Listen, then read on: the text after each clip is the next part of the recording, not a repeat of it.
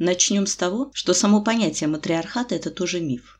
То есть серьезные ученые опровергают, что где-то когда-то существовало общество, в котором власть принадлежит женщине.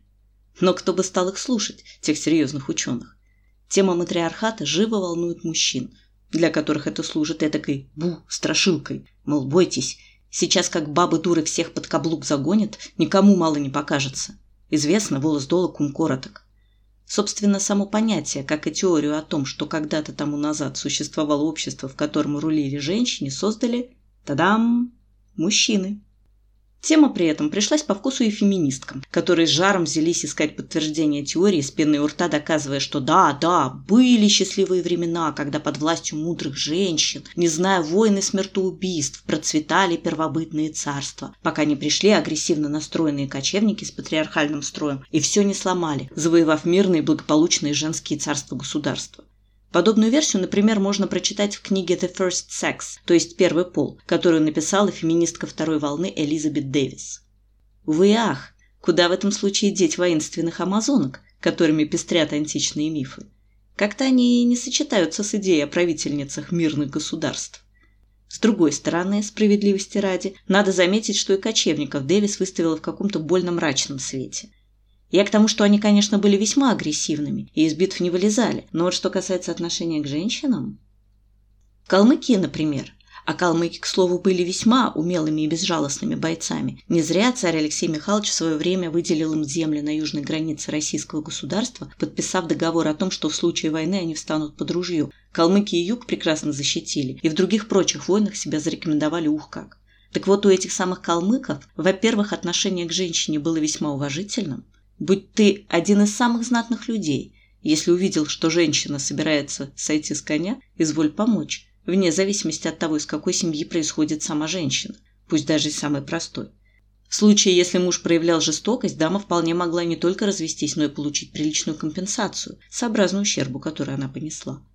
А во-вторых, девочки воевали не хуже мальчиков, и оружием их учили владеть, и основы тактики и стратегии преподавали. Хотя от традиционных женских дел, вроде готовки еды и рукоделия, тоже никто не освобождал. Тем не менее, если что, калмыцкие женщины прекраснейшим образом помогали мужьям и в боевых действиях, ну а при необходимости могли их и заменить на поле брани. Ану Хатун с детства дружила с Галданом, младшим сыном правителя Джунгарии, страны, где жили предки калмыков Айроты. Когда погибли его отец, а за ним и старший брат, Галдан сам стал правителем и женился на Ану. Жили они душа в душу, родили сына Септин Балджура и двух дочерей Юнчихай и Бум. Но не было им покоя со стороны Маньчжурской империи Цин, властитель которой мечтал покорить Джунгарию и присоединить к своим землям. И однажды он двинул свои войска на Эротов. Анухатун сопровождала мужа в походах, помогая ему. В ходе битвы на реке Терелш 13 мая 1696 года айротам пришлось очень тяжко. Маньчжуры теснили их и вот-вот должны были окружить. Отважная Анухатун без продыха стреляла из лука, пока не вывихнула большой палец. Тем временем цинские войска окружили ставку Галдана. Тогда Анухатун надела боевые доспехи и возглавила атаку на противника, который совершенно не ожидал такой прыти от супруги хана. Ей удалось прорвать кольцо и отвлечь основные силы маньчжуров на себя. Благодаря этому Галдан с небольшой кучкой воинов смог бежать, а Анухатун погибла от ружейной пули. То есть она не только из лука стрелять умела, но и в военном деле соображала. Что-то не тянет эта история на беспросветный патриархат и отношение к женщине как к бесправной вещи. О матриархате, конечно, тоже речь не идет. Правит-то мужчина.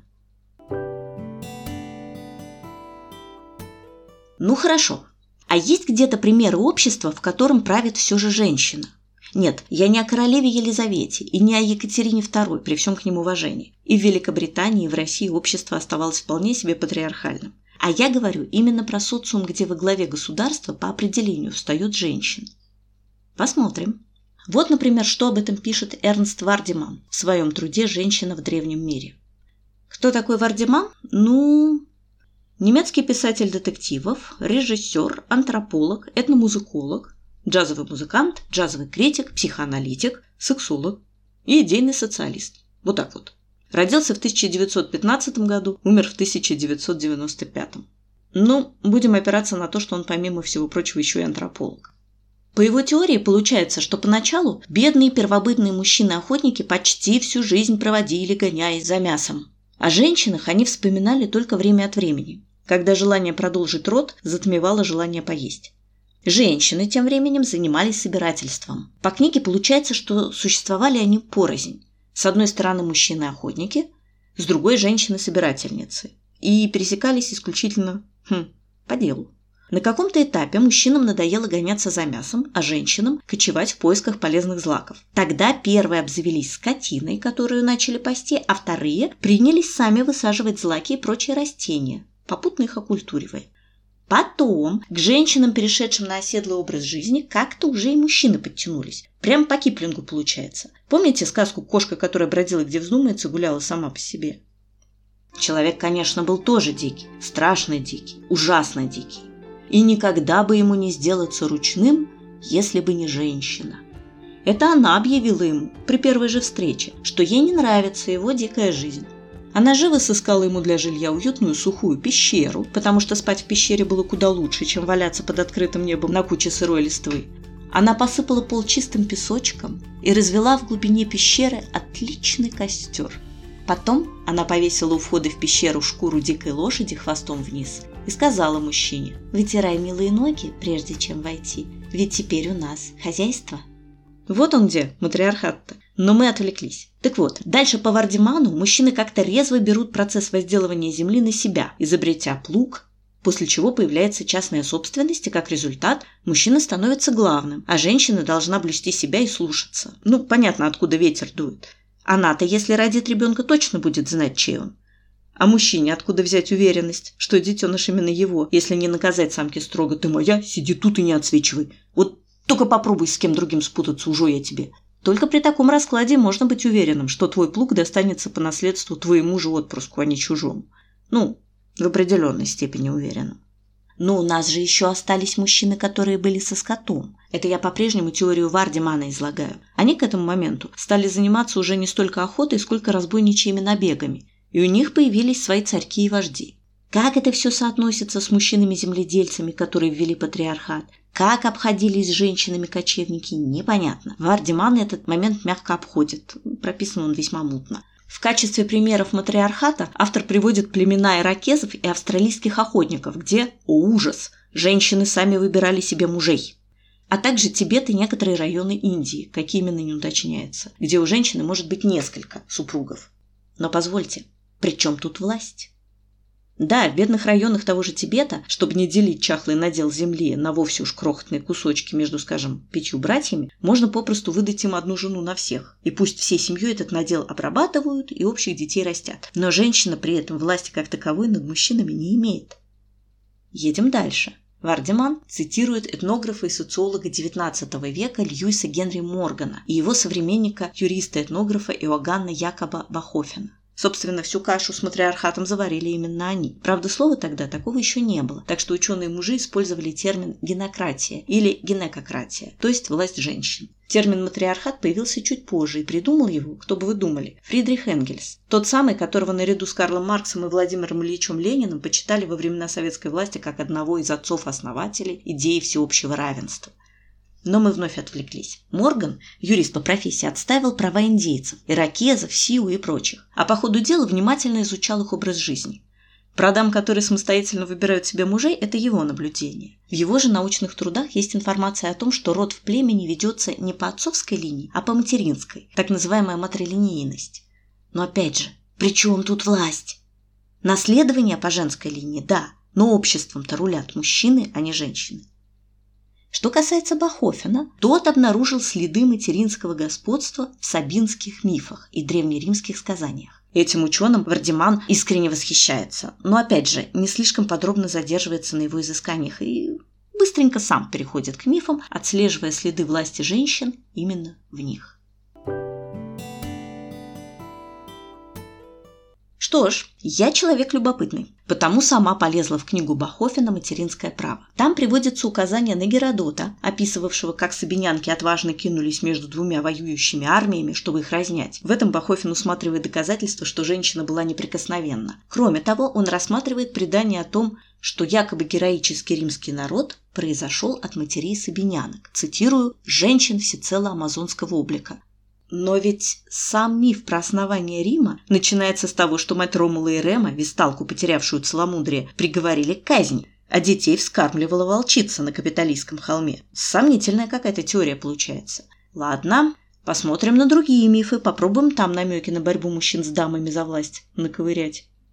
Эвардеман и Бахофен приводят в пример древнегреческую Диметру и ее дочь Кору, она же Персифона. Первая – богиня плодородия, вторая – царство мертвых и тоже немножко плодородия. Тут про матриархат я бы поспорила. Персифону крадет Аид, и Диметра ничего не может с этим поделать, только горевать и убиваться, пока повелитель подземного царства милостиво не даст жене дозволения на полгода возвращаться к матери – раз уж она в такой депрессии, что с прямыми обязанностями справляться не способна. Именно поэтому почвы плодородные не круглый год, а только весной-летом, пока дочка у мамы гостит. Дальше у Вардимана идет шумерский миф, согласно которому первым человеком была женщина Лула, поскольку ее сотворила по своему образу и подобию богини Земли. Мне любопытно, где он этот миф отыскал, потому что ни в шумерском эпосе Энума Элиш, ни в эпосе о Гильгамеше я такого не видела, и первоисточник найти так и не смогла. Если кто-то знает, поделитесь, буду благодарна. В общем, смущают меня изыскания Вардимана. Попробуем разобраться сами. Если уж поставить себе цель натянуть сову на глобус, можно попытаться выдать за тот самый переход от матриархата к патриархату шумерский миф о происхождении мира. Потому что мир, великий бог Мардук, создает из тела собственной бабки, побежденной им богини предвечного океана Тиамат. Вот это как раз в Энумае лишь описано. Друг на друга пошли Тиамат и Мардук, из богов он мудрейший. Ринулись в битву, сошлись в сраженье. Сеть владыка раскинул, сетью ее опутал. Злой вихрь, что был позади, он пустил пред собою. Пасть Амат раскрыла, поглотить его хочет. Он вогнал в нее вихрь, сомкнуть губы она не может. Ей буйные ветры заполнили чрево, ее тело раздулось, ее пасть раскрылась. Он пустил стрелу и рассек ей чрево, и нутро ей взрезал, завладел ее сердцем. Ее он осилил, ей жизнь оборвал он, труп ее бросил, на него наступил он. После этой воистину эпической битвы Мардук решает использовать тело бабушки как строительный материал. А чего добру пропадать? Усмирился владыка, оглядел ее тело, рассек ее тушу, хитроумное создал, разрубил пополам ее, словно ракушку, взял половину, покрыл ею небо, сделал запоры, поставил стражей, пусть следят, чтобы воды не просочились. Он поставил главу Тиамат, он на ней гору насыпал. Он бездну открыл, устремились потоки. Тигр и Ефрат пропустил он сквозь ее очи, сделал ляжки ее опору небо, отделил половину ее, поставил землю. Так создавал он небо и землю. Связь небес и земли скрепил он прочно. Затем он назначил свои ритуалы, установил свои обряды. Вроде бы вот оно, нашли. Правила женщина, потом через пару поколений мужчина бросил ей вызов и вуаля, начался патриархат. Если бы не одно «но». Тиамат не просто так на Мордука напала. Она мстила за убитого мужа Апсу, тоже бога первичного океана. Собственно, заварил-то кашу как раз Апсу, которого страшно раздражала неуемная активность их Тиамат детей. Апсу уста свои открыл, кричит раздраженно, обратясь к Тиамат. «Мне отвратительны их повадки. Мне днем нет отдыха, покоя ночью. Их погублю я, дела их разрушу, да утихнут звуки во сне, да прибудем». Едва такое услышав, Тиамат взъярилась, накинулась на супруга, в одинокой ярости выпияла горько, злобою полнилось все ее чрево. «Как порождение свое уничтожим? Пусть дурных пути, дружелюбно помедлим». То есть отец семейства лютует, а мать, как бы ей ни было тяжко, за отпрысков заступается. Но решает в итоге так-таки отец. Жену не послушал, постановил все же уничтожить Баламутов. «Я тебя породил, я тебя убью, знаете ли». Те об этом прослышали, и самый мудрый из них, Эйя, придумал, как папу одолеть, и одолел.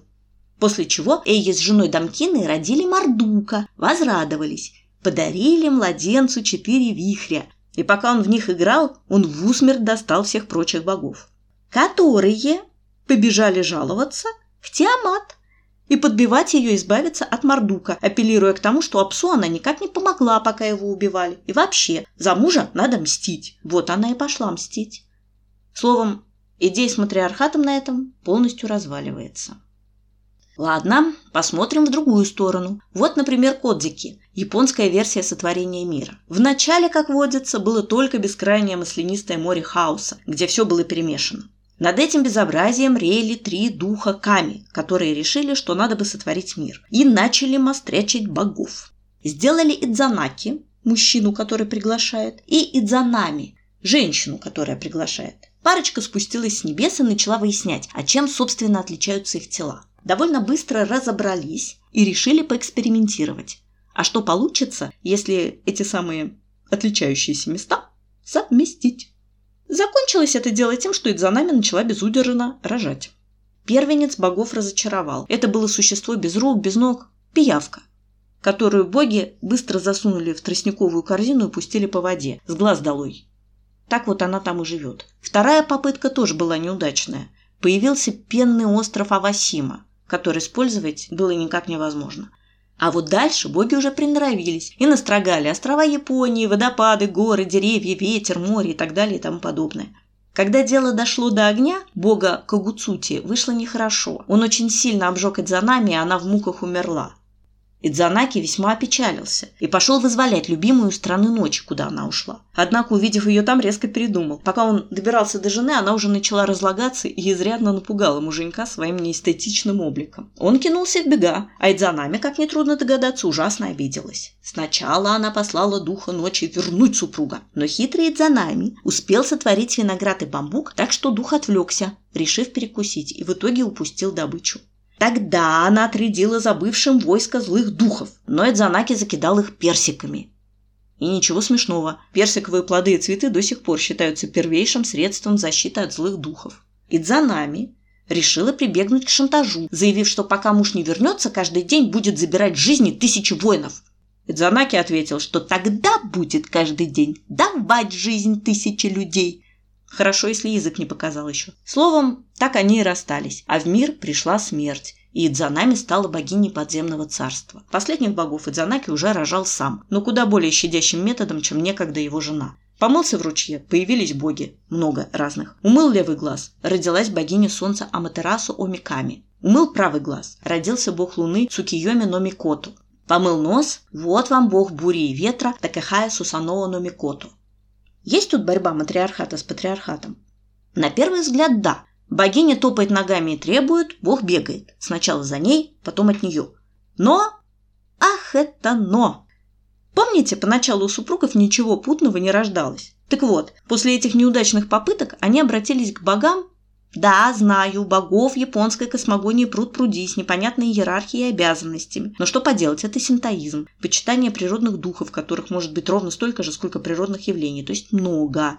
Вот они обратились к каким-то богам. И эти боги-советчики объяснили Идзанами и Идзанаки, в чем их проблема. Оказывается, когда они совершали брачный обряд, первые слова обета произнесла Идзанами – женщина. А должен был мужчина. Так что прежде чем нарожать острова и прочее, пришлось им по второму кругу пожениться. Уже правильно. И опять идея матриархата летит в тартарары.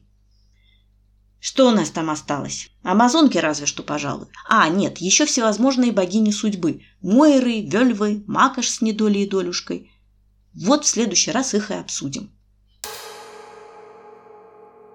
А пока вопрос на засыпку. Вы-то сами как думаете, был матриархат или нет?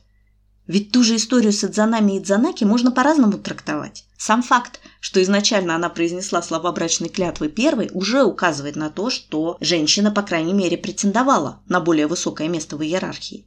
А повторный обряд тогда уже можно рассматривать как переход к патриархату. Что думаете? Буду рада вашим версиям. Участвуйте в опросе в телеграм-канале «Девятый хвост», пишите комментарии, обсудим, глядишь и разберемся. Это был подкаст «Девятый хвост» и Ольга Ладыгина. Для своих – Гвинери.